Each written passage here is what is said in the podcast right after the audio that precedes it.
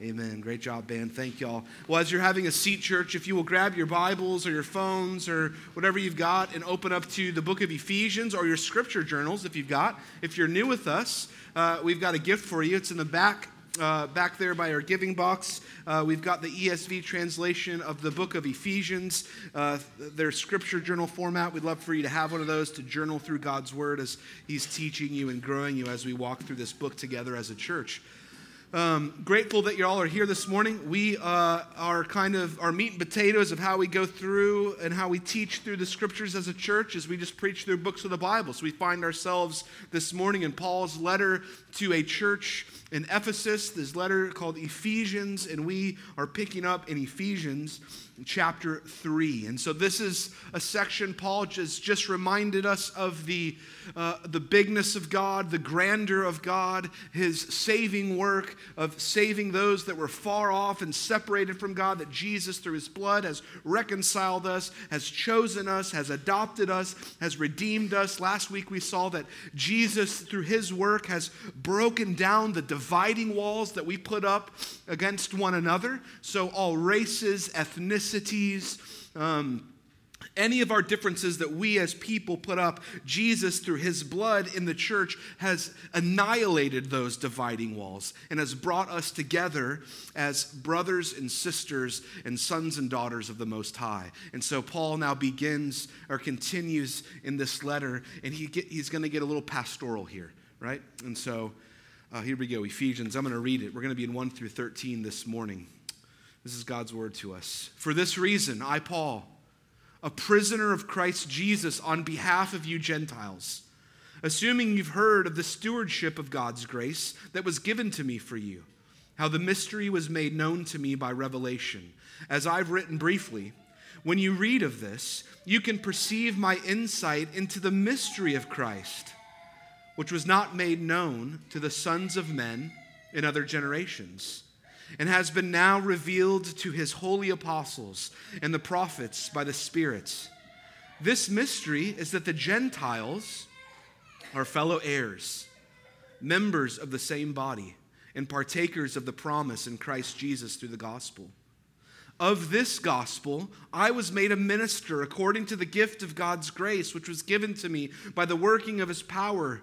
To me, though I'm the very least of all the saints, this grace was given to preach to the Gentiles the unsearchable riches of Christ, to bring to light for everyone what was the plan of the mystery hidden for ages in God, who created all things, that through the church, the manifold wisdom of God might now be made known to the rulers and authorities in the heavenly places.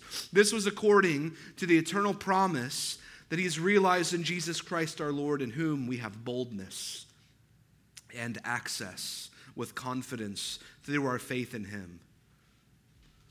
So I ask you not to lose heart over what I'm suffering for you, which is your glory. Now, church, all of us at some point in our lives, all of us as we walk through life, as we navigate life, we're, we're, we're all of us are going to suffer in some capacity. We're going to go through pain. We're going to go through trials. We're going to go through hardships. We're going to face illness. Some of us are going to face financial hardships. Some of us are going to face intense physical suffering. Some of us are going to face intense emotional suffering. Some of us are going through those things, some of those right now. So everyone knows this. Everyone has an idea of this. Everyone has experienced this to some degree.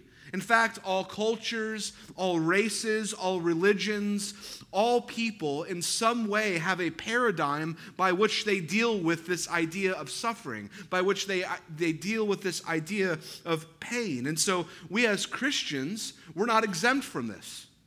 We're not exempt from this. As God's sons and daughters, remember Paul through Ephesians, as he wrote Ephesians 1 and 2, we read, uh, We're sons and daughters, we're adopted, we're chosen, we're cleansed, we're redeemed. Yet we still go through this suffering, this idea of suffering, this idea of hardship. And often, church, when suffering comes our way, when we're hit with it, when something happens, when uh, maybe it comes out of the blue, it just it knocks us off balance, doesn't it? It causes us, many of us, as Paul writes at the very end of this, when we see it, when we experience it, when we sense it, it causes a lot of us to lose heart. To lose heart. We become discouraged. Suffering can be confusing, it can be disorienting. But we, we still all of us walk through it, even though it's difficult. I remember uh, this was about a year and a half ago, this season in my life. Um, I my, my the, we had the best dog ever, Zoe. Zoe was this incredible dog. It was the dog that Ashley and I got when we first got married. She, uh, Zoe had just turned 10, and I remember, like, unexpectedly, uh, one night, Zoe starts acting strange. Where it was kind of like one of those like, should, should I bring her to the vet? What's going on here? She's kind of like breathing weird. And then all of a sudden, like within what seemed like a few minutes, Zoe dies in my arms. I'm weeping. The kids are on the couch. I'm like, how is this happening? So Zoe dies. I have to go out to the backyard. I don't know if you're allowed to do this in suburbia, but I dug a hole in my backyard. I buried Zoe right there. We made a little memorial to her, a grave to her. It's a sad moment. The very next day was my daughter's birthday. So Izzy's like, I can't believe Zoe died on my birthday. Like she's she's all upset. She's about to, right. It's just this. It's horrible. Like dad. She's never seen dad cry, and here I am weeping with a dog in my arms arms, right? And she's like this horrible moment in her life and in my life, quite frankly. Lost the best dog in the world. We have another dog. She's not nearly as good. We don't like her nearly as much. She's like, get out of here. You're not, you're nothing like Zoe. She's got to live with that her entire life. Um, just, I hold it against her. I don't know why, I just do, right? It's better the dog than the kids, okay? And so we, the, the kids load up for school the next day. It's just kind of like, it's real melancholy in the house. And they're driving down to school. They're driving down uh, Honea, Egypt, about to cross 1488. And uh, a spiked buck jumps into my wife's car. Like kids are all in the back. Boom! Just nails the car, shatters all the windows glass flies all over. We have a newborn baby in the back seat. Goes all over Ethan, cuts his face up, uh, goes all over the baby. Somehow, the, because it was cold, the baby's like in one of those like hazmat suit kind of warmth things, so it like protects her face from the shards of glass coming in. It was this traumatic experience. We, the ambulance comes, the not only that, the deer is still kind of alive, and it's like, what do they do with it? The, I, I show up, and we have to go over to take care of the deer, another dead animal that we, at, like, in my arms, essentially. I'm like, what is going on here, right? And then a few hours later, we find out our credit card number got stolen, and someone spent like $5,000, like, at a Quick Mart. You're like, how is that even possible? Like, how can you spend that much money, right? And so you got to go through just like one thing after your, after another. And I'm sitting here thinking like, what is going on? Now those are all kind of silly, and we've all had kind of those silly moments of kind of suffering and pain. We've also had more serious ones that have happened to us. Like I remember one season in Ashley and I's life where uh, I was pastoring a church, and it, and it, our church that I was pastoring uh, through one set of circumstances to the next, it was like uh, the church essentially just evaporated in front of me. All the work and all the, uh, the work of the ministry, the, the hard work of planting a church that was involved, it, was, it seemed like five years of work was just sort of just gone. And you look back and you're like, Lord, what, what are you doing here? And within that same season, in fact, one of you in here called me to let me know this. A friend of mine that was on the mission field, uh, one of you in here calls me and says, Did you hear about Ronnie? He, someone killed him. A friend serving in a very, very hard place that was very, very much against the good news of Jesus was killed on the mission field, leaving behind his wife and his little boy. And I'm thinking, like, my church just evaporated in front of me. A friend of mine was just killed on the mission field. Uh, and then Ash and I experienced uh, a miscarriage, we lost a baby. It was just a season of like difficulty. And you're like, Lord,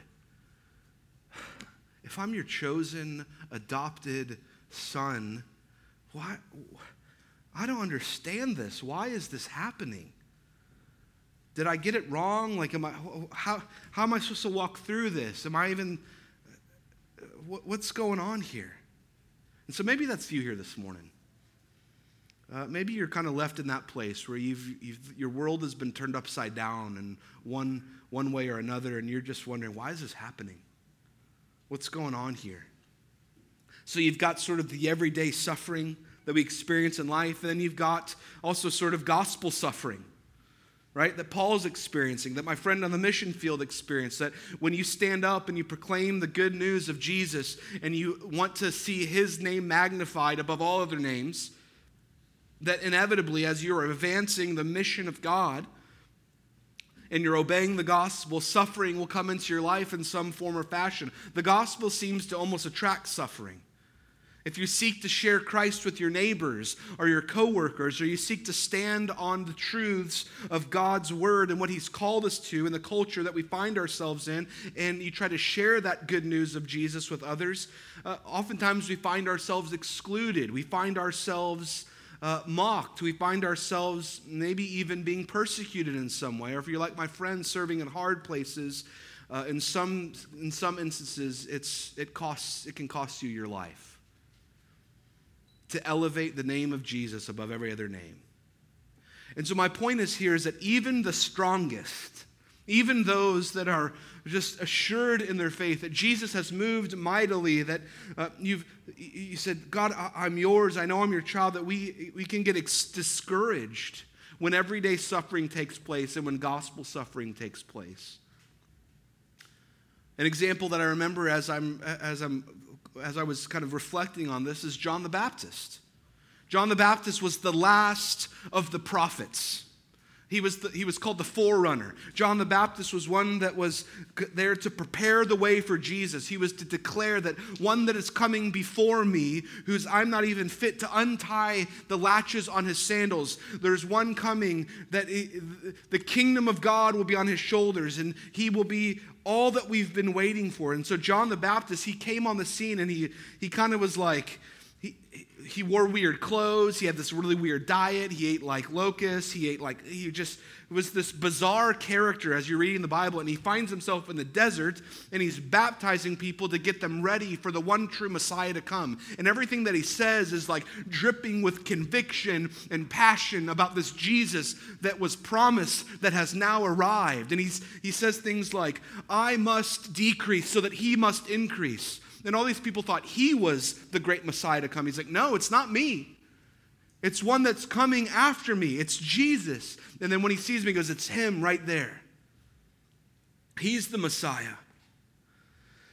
And he says, I'm not worthy to even untie his sandals. He must increase, John the Baptist said, and I must decrease. I must go away so that the name of Jesus would be elevated. And then John finds himself in prison as he tells more and more people about this Messiah to come. He, he, he gets himself landed in jail.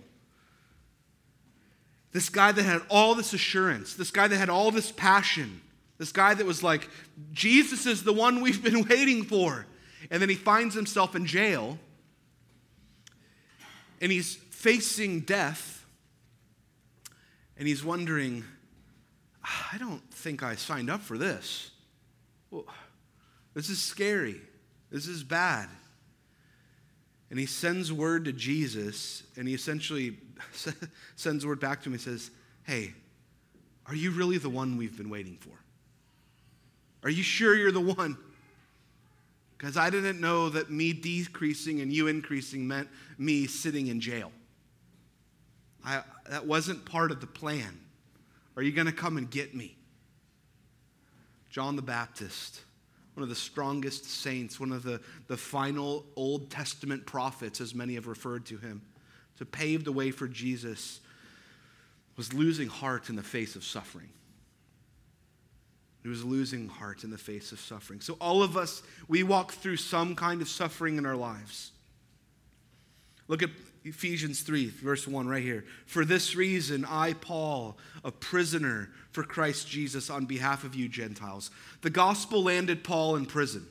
Remember, Paul is planting all these churches. He's uh, he's proclaiming that Jesus' death and resurrection is now our source of life, that we are now adopted into the family of God by placing our faith and trust in this one that has come, that paid the penalty of sin that we could never atone for. Jesus did it. And then Paul finds himself in prison.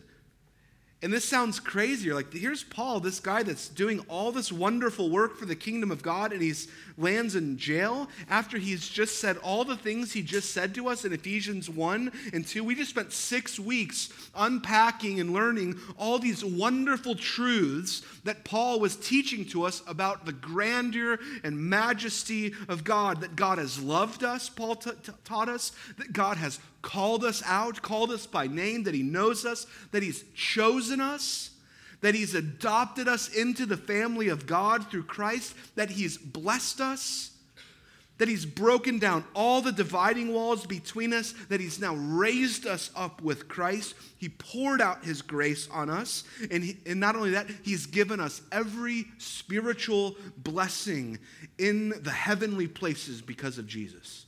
That's what Paul just got through teaching us in Ephesians 1 and 2. That's amazing. And yet he says, and I'm in prison. Yet we still suffer. It doesn't seem to make sense. But in truth, the gospel actually advances through suffering. Suffering can't undo the gospel. It magnifies the gospel, it magnifies the good news of Jesus. Because listen to this Paul concludes in this section in verse 13 by kind of tying a bow on him in prison and then all that he's kind of suffering for the gospel. He, he concludes in verse 13 at the very end. He says, So I ask you, do not lose heart. Don't let your heart sink. Don't get discouraged. Don't get cynical. Don't leave the faith over what I'm suffering for you, which is for your glory. Don't get discouraged. He was in prison, suffering, yet proclaiming the good news of Jesus. He was in prison for Jesus' sake, but he says, Don't get discouraged, church. Now, how do we do that? How do we do that? in our everyday life, when we stand up for the things of God, when we stand up for the truth of the gospel, and we see suffering, maybe we're suffering uh, physically, emotionally, suffering for the gospel, how do we not lose heart? How do we not lose heart when we see our friends and our loved ones endure long seasons of suffering, long seasons of pain? Of cancer or financial hardship or death of a loved one. How do you endure that? Well, Paul here, Paul's saying, listen, all that stuff is not going to just go away. And he's putting on his pastor hat here. And he's looking down at this church. And he's saying, don't let this suffering that you're experiencing, don't let what you're walking through rob you of the joy of your salvation. Don't let it rob you of what Christ has done for you. Don't, let, don't, get, don't get cynical on me. Don't let it rob you of the hope that you have in Jesus. Don't let your heart harden. Don't lose heart. And some of you, maybe this morning, are tipping that way. Maybe some of you are already there that you're losing hearts. I mean, you just barely got here this morning. You didn't want to come. Uh, you feel kind of deflated. You feel demoralized. Maybe you're sick. Maybe you're just, you're just hurting emotionally. Uh, maybe you're close to losing heart. And you're like, this season just doesn't seem to want to end. What is going on here? And you're hanging on by a thread. Paul's word to you is do not lose heart. And there's reasons that we see that he gives us why we shouldn't lose heart. He almost kind of goes off on a tangent.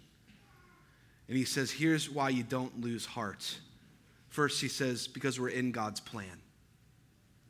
God knows, God's with you. Second is that we are now God's new people. And lastly, he says, not only that, not only, not only are we in God's plan, not only are we God's new people that he's called, but yet, but also we have access to God in his very presence. So, first, we're part of God's plan. He says, You're in. Every tribe, tongue, and nation who has believed in Christ is now a part of God's plan. Therefore, he says, don't lose heart, church. You've believed in Jesus, you've believed in the gospel. Verse 2, he says this God's grace that was given to me for you. God gave this to Paul for those that would hear this message. How the mystery, he goes on to say, this is an important word this morning. He says, How the mystery was made known to me by revelation. He says, God revealed this great mystery to me through the Apostle Paul. He's saying, I didn't make this stuff up. This is from God. Verse 4 and 5. When you read this, you can perceive my insight into the mystery of Christ, which was not made known to the sons of men in other generations, meaning the other people of God.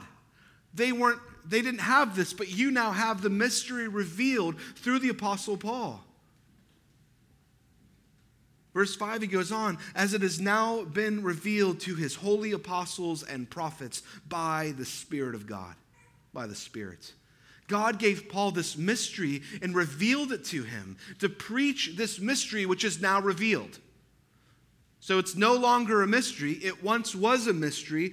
God has revealed it to the Apostle Paul, and he's now telling us what this mystery is. And he answers it. What is this great mystery? What is this great mystery that's supposed to give me hope through suffering, which is supposed to give me hope through trials, which is supposed to give me hope when I see my loved ones in pain and in hardship? He says this The mystery, verse 6, is that the Gentiles, meaning you and I, we, we said last week that word Gentiles could mean could be almost translated all the other ethnicities or ethnic groups, those not Jews, the Gentiles are fellow heirs, members of the same body, partakers of the promise in Christ through the gospel.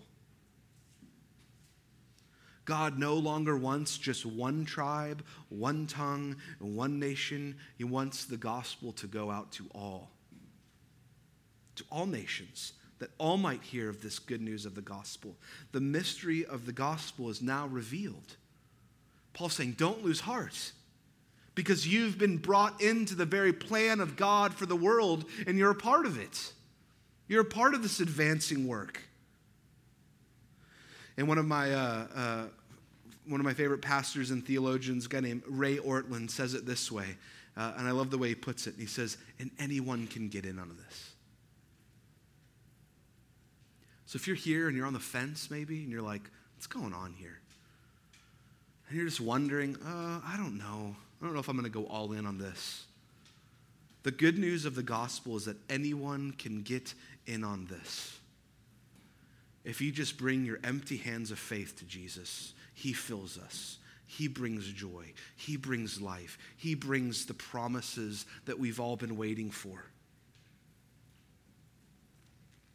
This one that came to take our place, Jesus. His grace, when we open our empty hands of faith and He fills us with all that is in Him, with all of our emptiness, He can overcome even the most severe doubts and even the most violent transgressions against Him. Listen to verse 7 as Paul goes on. He goes, Of this I was made a minister according to the gift of God's grace which was given me by the working of his power. So, before we begin uh, the book of Ephesians, we read through the book of Acts, which is the story of the early church as Paul's planting all of these churches and all these new works of the ministry. And disciples are being made, and the gospel is going forth, and people are being saved and healed, and the church is exploding, even in the midst of persecution, even in the midst of financial hardships, even in the midst of all these things. The gospel is, is just taking root and springing up. And we read a story early on in Acts about this guy named Saul, who was this giant skeptic of Christianity. He despised the church. He despised Christianity. This guy even went so far as to approve of the murder of one of the early Christians named Stephen as he stoned. He tried to lock up Christians in jail. And that this one Saul, God came and saved, opened his eyes, redeemed him, rescued him, and made him now the one that gives us this great mystery to the Gentiles and saved him, radically changed his life. But before he was absolutely opposed to the gospel, he was opposed to the church. He did everything in his power to fight against it. But then he saw Jesus, and all of his doubts began to dissolve. His encounter with Christ melted his hard heart. And literally, the scales fell off his eyes, and he saw for the first time the beauty of Christ. the glory of the risen Christ. And he, he began laboring the rest of his life to make the message of grace known to anyone that would hear. And anyone can get in on this because of Christ. So the gospel can take the most violent skeptic, the gospel can take the most uh, opposed person to the message of the cross. And by the grace of God, through the people of God, through the message of the good news of Jesus, melt our hard hearts and turn us into advocates of grace. That more and more dividing walls would be broken down, that the family of God could come together. So Paul says we're in God's plan, which means no amount of suffering, grief, loss, and failure can undo the plans that Jesus has for you. says, Take heart. Nothing can undo this. Here's why. Verse 8 To me, though I'm the very least of all the saints, Paul knew, he knows where he came from. He knew what he used to do to other Christians. He knew his heart toward the church. He goes, To me, though I'm the very least of all the saints, this grace was given to preach to the Gentiles the unsearchable riches of Christ. That's a, just a mind blowing idea. The unsearchable riches of Christ. In the digital age where we have literally the computing power of what used to be like 8 billion computers in our pockets now, and we have things called search engines and we have Google we understand the amount of knowledge and the amount of data and the amount of information that is available to us right now at just a blink of an eye. If you type in any word in any language into Google, it tells you how many search results it gives you. And it just seems endless. You could just mine information all day, every day, and never exhaust it. Paul is telling us that he was given this mission to preach to the Gentiles the unsearchable. You cannot exhaust it. At the end of Google, you'll, all, you'll end up one day coming to the end of their, their, their algorithm and their data. They're like, okay, we've searched everything that's out there. Christ's grace, Christ's riches, all that is found in him, it's unsearchable. You cannot mine it to the end. It is never ending. It is, you can't exhaust him. His grace and mercy abound and abound and abound, and there's more and there's more and there's more and there's more. Paul says, I was here to preach to you the unsearchable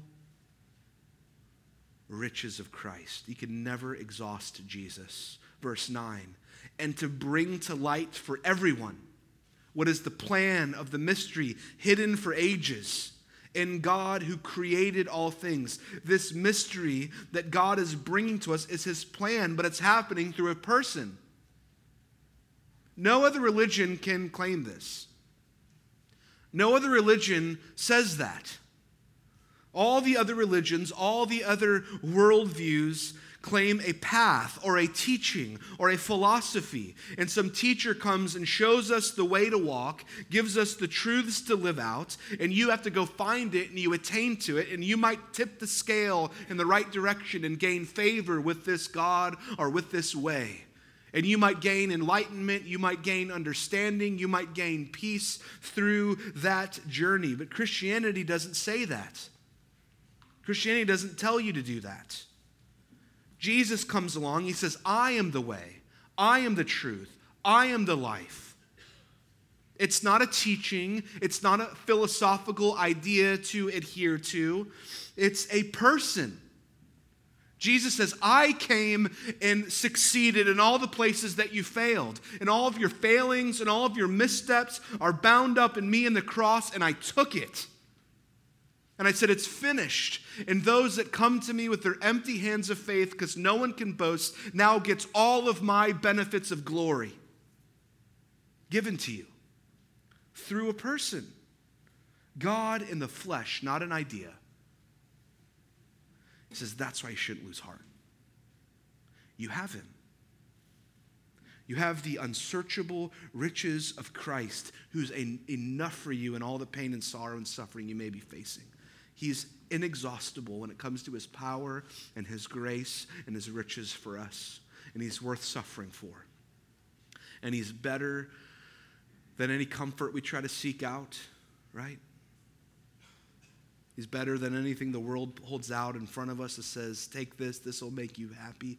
Paul says, don't lose heart. He's with you, the person of Jesus, the reality of him in your lives. You're part of his plan. Don't lose heart. Secondly, we're, we're part of God's people. He's brought us in th- through this person. He's made for himself a new people, a community. Listen to verse 10. So that through the church, the church isn't a building. We're not anti building, but we just know that the church isn't a building. It's not somewhere you go, it's who you are. It's our, our identity that through the church, through God's people, through God's called out ones, through God's chosen and adopted people, the gathered bride of Christ here on earth, he goes on to say this the manifold wisdom of God might now be made known to the rulers and authorities in the heavenly places. The manifold wisdom of God. Wow. Through the church, through you and I. Does anyone work on their own car? Know what a manifold is? I Googled it. I couldn't find it in my car if I wanted to.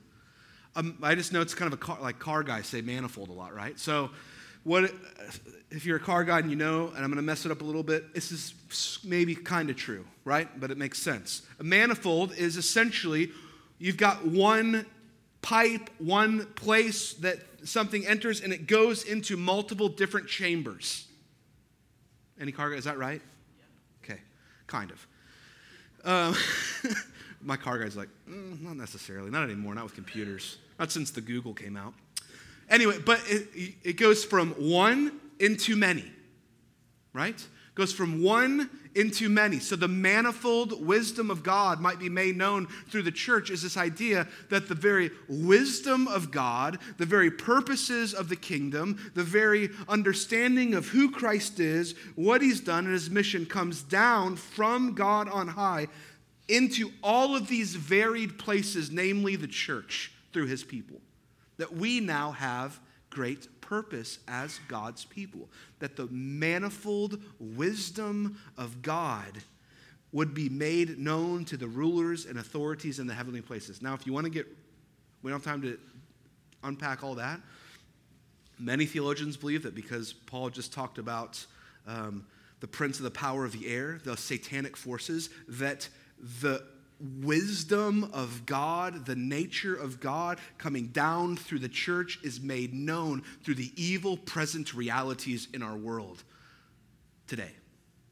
That's an incredible thought.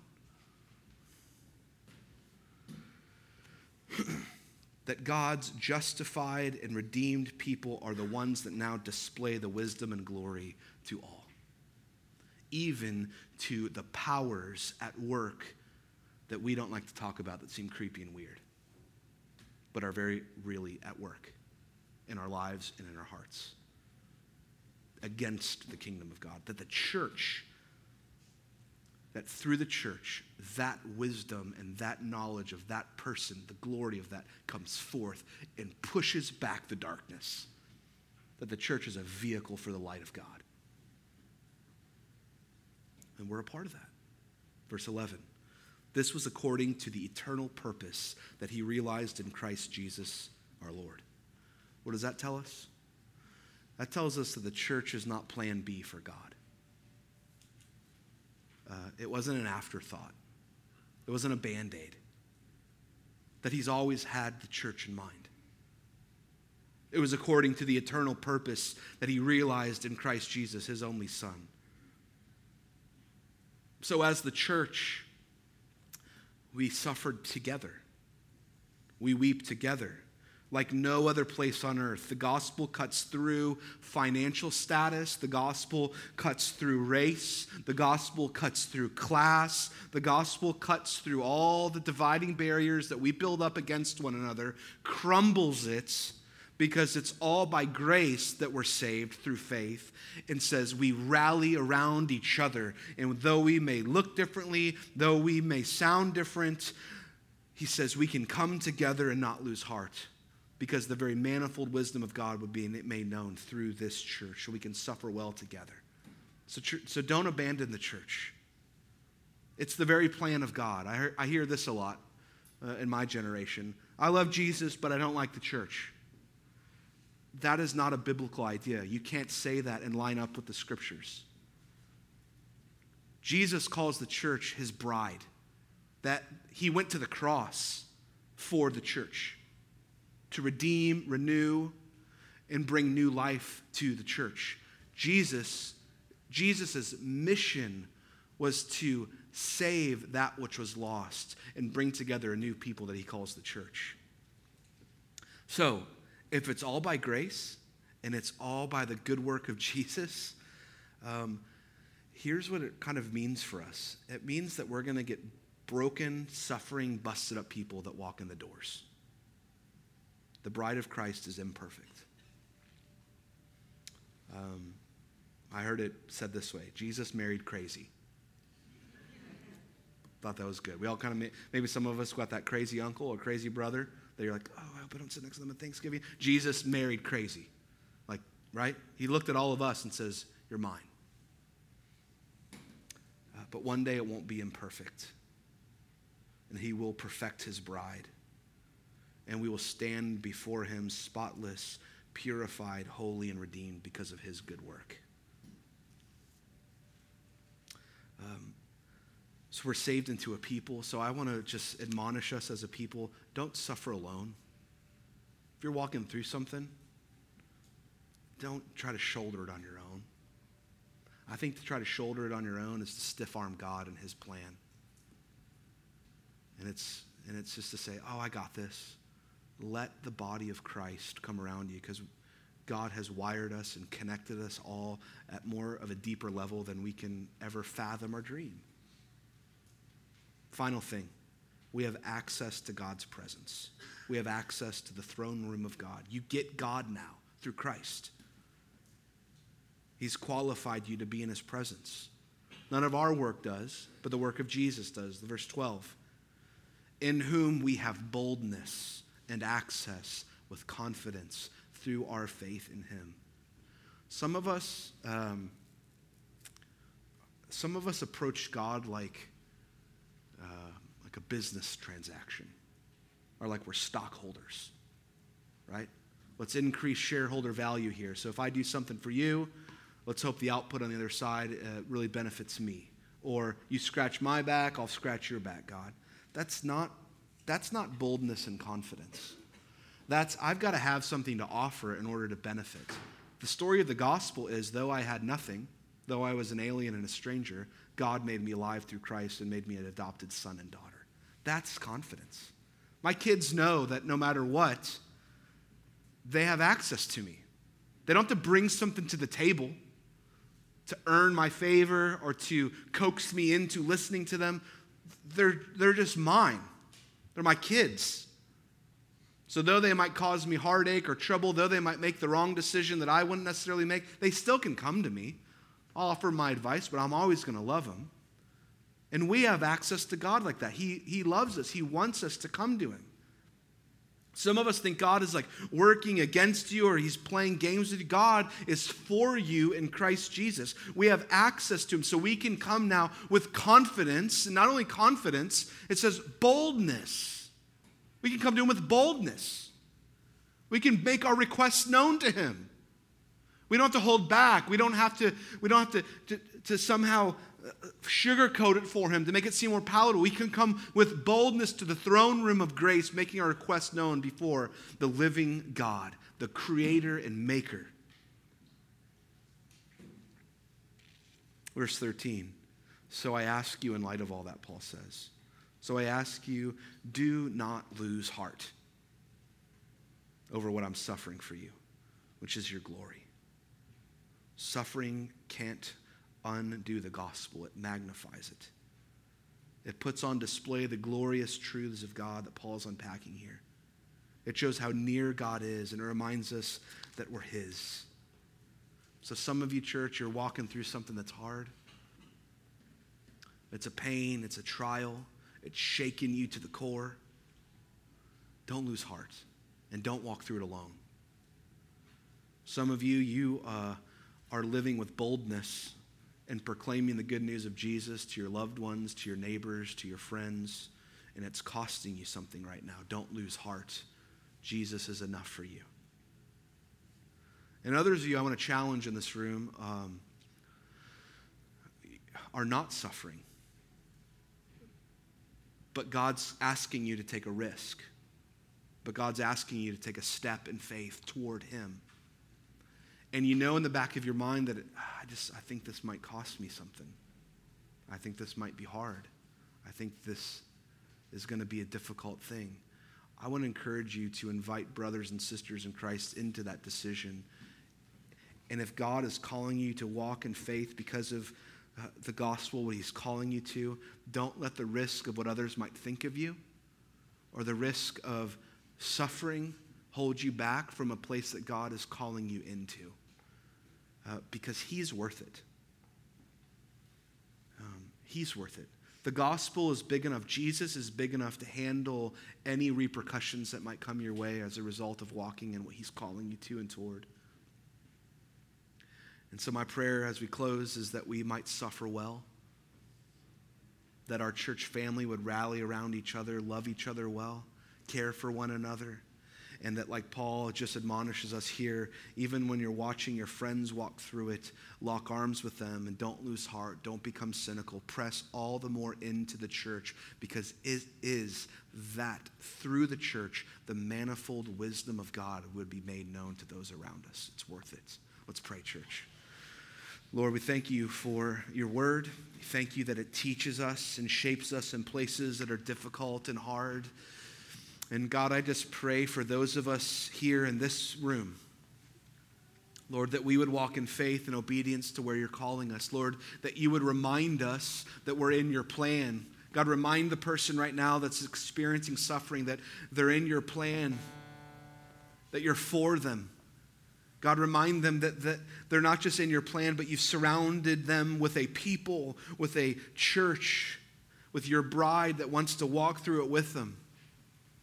And Lord, remind them most importantly right now, may they go to you with confidence that we have access to you, Lord Jesus, to a person, our Maker, our Healer, our Redeemer, our Savior.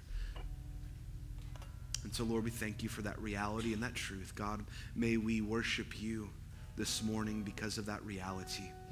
In Jesus' name we pray. Amen. Let's stand and worship Him this morning, church.